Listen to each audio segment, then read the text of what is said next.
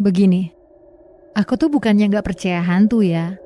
Hanya saja selama aku hidup, aku belum pernah melihat penampakannya. Dan gak kepengen ngelihat juga sih. Sering aku melihat acara T V dengan tema mistis yang orang-orangnya tuh sampai kerasukan gara-gara melihat hantu. Tapi kata temanku yang pernah bergabung sama salah satu acara begituan, katanya ya, itu sih hanya acting saja yang dibikin seolah-olah nyata. Hmm, terlihat agak lebay sih memang. Den, Dena, tunggu. Aku melihat Lita berjalan cepat ke arahku sambil membawa beberapa berkas. Ada apa sih? Bantuin aku dong. Masih banyak yang harus aku kerjain nih. Kamu udah ngelar ngetiknya kan? Iya udah. Dapat apa nih kalau aku bantuin kamu? Gampang. Nanti aku traktir bakso Bang Momoy. Ya, jadilah aku membantu Lita untuk mengerjakan laporan rekap temuan audit hari itu. Jam sudah menunjukkan pukul lima sore dan hanya tersisa kami berdua di lantai dua kantor. Sebenarnya aku bukannya nggak mau ngerjain ini sendiri, Den. Tapi aku takut sendirian di lantai dua ini. Apalagi ini udah sore. Kata security, kalau malam di sini suka ada bunyi-bunyi aneh. Ah, kamu kayak anak kecil aja, Lit. Percaya aja sama hal-hal begituan. Lita memonyongkan bibirnya ke arahku sambil tersenyum kecut. Lima menit kemudian, dia berjalan ke arah toilet. Katanya mau buang air kecil. Tiba-tiba, terlintas ide jahil di benakku. Segera setelah pintu toilet ditutup, aku mematikan lampu ruangan. Suasana pun menjadi gelap. Ya, hanya ada sedikit cahaya kemerahan senja yang menyelinap masuk lewat tirai jendela. Aku kemudian bersembunyi di bawah meja yang membelakangi pintu toilet sambil menunggu Lita keluar dari sana. Tak lama kemudian, aku mendengar bunyi pintu dibuka. Dena? Dena! Suara Lita terdengar panik memanggilku. Aku segera keluar dari bawah meja dan mengagetkan Lita. Dor! Anak itu berteriak sambil mengeluarkan sumpah serapahnya. Dan aku hanya tertawa terbahak-bahak melihat wajahnya yang pucat. Kami pun menyelesaikan pekerjaan kami tepat pukul delapan malam di hari itu.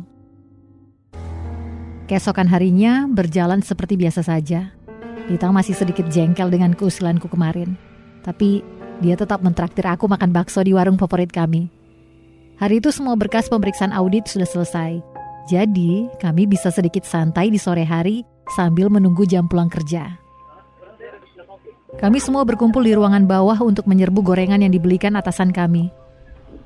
Nah, saat lagi asik-asiknya makan, tiba-tiba sambal gorengan tumpah ke baju aku.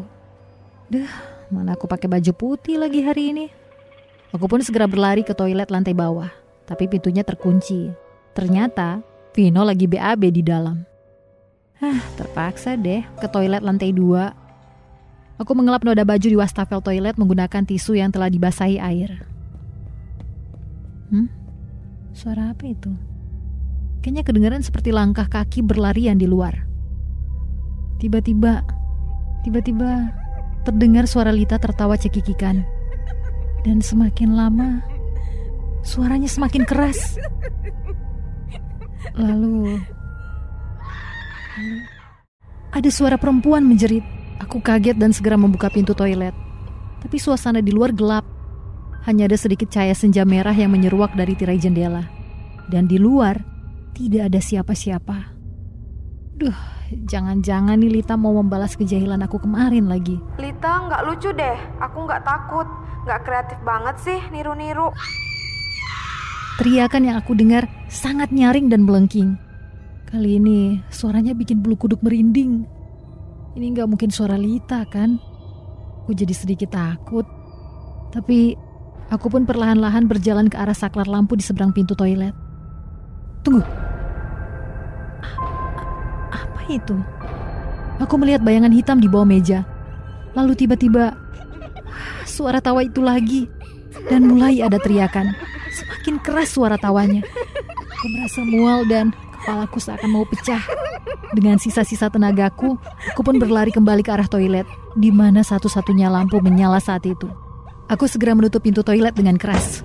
H P, H P, H P, di mana H P aku? Tiba-tiba, aku malah merasa mengantuk dan aku tidak tahu lagi apa yang terjadi. Dena, Dena. Itu suara Lita.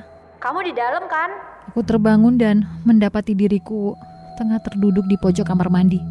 Aku segera membuka pintu. Terlihat Lita dan Mas Bagas security di kantor kami tengah menatap aku dengan cemas. Duh, kamu tidur di toilet? Hah? Kok lama sekali? Hampir dua jam loh kamu di toilet. Apa yang terjadi? Seingatku, aku tadi cuma pergi ke toilet. Hah?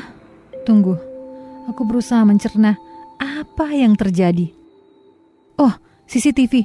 Aku mau lihat C C T V.